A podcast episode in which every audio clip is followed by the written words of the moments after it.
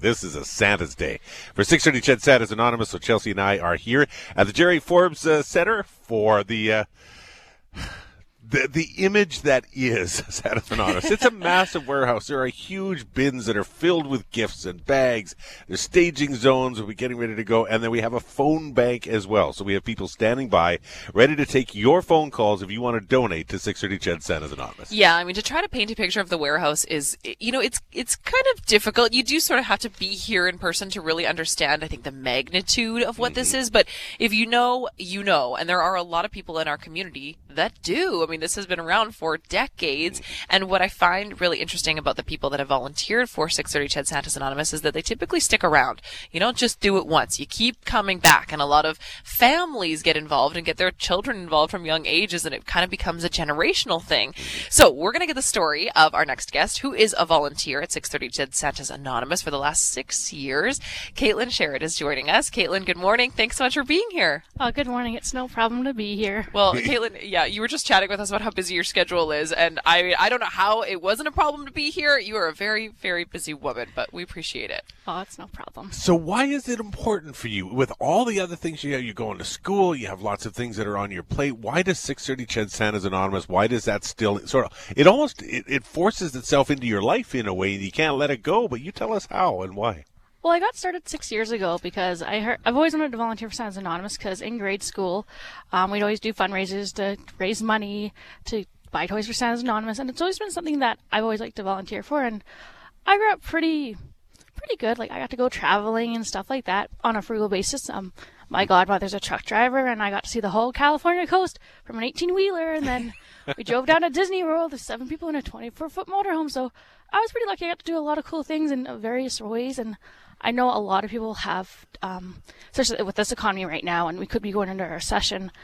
Things are tough, and families have to choose between heat, groceries, and there's just not a lot of money for toys at Christmas. So, if I find good deals at work, um, I always try and stock up on toys that they need, like for infants or for teenagers. And so, I just like to give my time and, you know, put a little extra love into the Christmas season because not everybody has a lot of family around. Not everybody has um, the funds to buy Christmas toys, and we all need to spread a little love.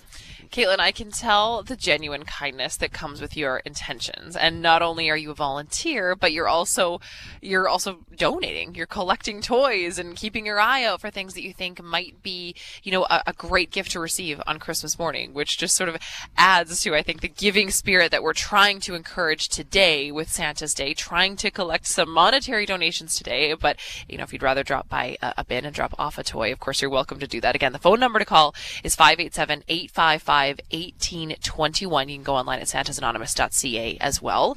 So Caitlin, tell us uh, how it is that you volunteer. Is it different roles every year for the last six years? Is it, is it one main gig that you have gotten a foothold on and that's what you stick with? What do you do every year? So every year for the last six years, I've been doing gifting. This year was the first year that I've done warehouse, and so me and the pallet jack have had some interesting times.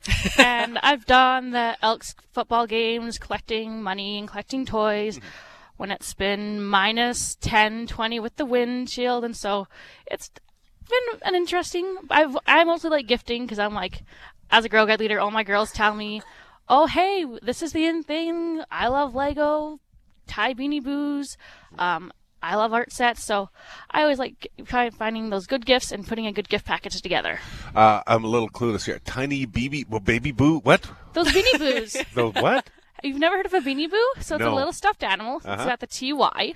Okay. And they're collector's items. And like we always get tons of donations of them from estate sales here at Santa's Anonymous. Oh, okay. And so yeah, they're the little stuffies, and every I always called kid them loves them. beanie babies back in the same thing. Yeah, same thing. Okay, okay, yeah, okay. but these ones are the ones with the really big eyes, Yeah. right? Oh. Yes. Okay. Okay. Hey, so live you've likely learn. seen them, Daryl. But it's good to have No people doubt. like you, Caitlin, that are putting those packages together and sort of curating exactly what a child is going to receive, which is another detail that probably a lot of people take for granted, right? I mean, you think, okay, every kid's going to get a toy, uh, but they don't just get one toy. They get a package that Yeah. includes a book and includes something that's age appropriate, and that's a big job in and of itself to go through what's been donated, sort it out, and then figure out what's going to go to who. Do you feel pressure when you're doing that? No, because I always like to think quality over quantity. So you know, I'll go. Oh, they get a book. Um, they get a stuffed animal. and They get two toys, one for themselves and then one that they can play with someone else.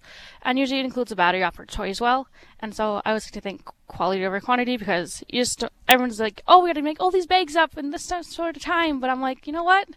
Why not put a little effort and more love in and think about, you know, what, what a kid might want at this age. You know what? I'm also curious too. Can you tell us what your experience? There's still some slots available for some volunteer positions uh, for Santa's Anonymous this year. You can go to the website santasanonymous.ca. Can you tell me about six years ago when you first started volunteering with this organization, what that experience was like? Uh, you know, how, how it worked for you, why it keeps bringing you back?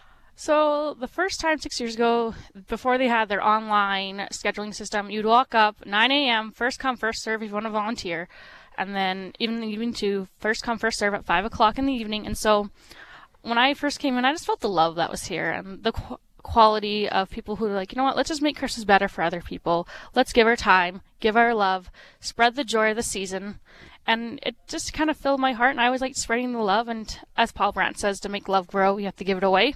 And so i'm always wanting just to make love grow because you know the world's kind of cruddy especially in these last two years. We've really lost a lot of community with covid and all the fun stuff that's come with the whole political and stuff and everybody has their different ideas. And so when you just make love grow you just have a whole lot more love in the world and it just makes us all a lot more better people. Spoken like a true Alberta girl to quote Paul Brandt at 6:30 in the morning. Caitlin, we love it. Thank you so much for all that you do for for bringing to life a little bit of your passion and why you want to be involved with Santas. We really appreciate your time this morning, Caitlin. Thank you. Thank you and it's no problem. it's no, it's no problem. Piece of cake. Fit it into that very busy schedule, and I think you've got finals coming up as yep. well. So, okay, awesome. well, we won't take up any more of your time, Caitlin. Thank you so much for being here. Hi, it's Shauna, and I might be a bad parent because my kids think french fries are vegetables. Hey, it's Ryan, and I might be a bad parent because I went out for wings when my wife was in the hospital after giving birth. Johnny here. I might be a bad parent because in my house, the tooth fairy gives pocket change. But we're not alone. Len emailed us and said his six year old daughter's Tarzan moment going from love seat to La-Z-Boy by curtains made him more proud than any dance recital. and Andy left his two year old at the rink. All right, guys, I'm sure we're not alone. Like Andy's kid. For stories and confessions like this, make sure you check out our podcast. It's called Bad Parents, and it's available wherever you get your podcasts. I left a glove at the rink.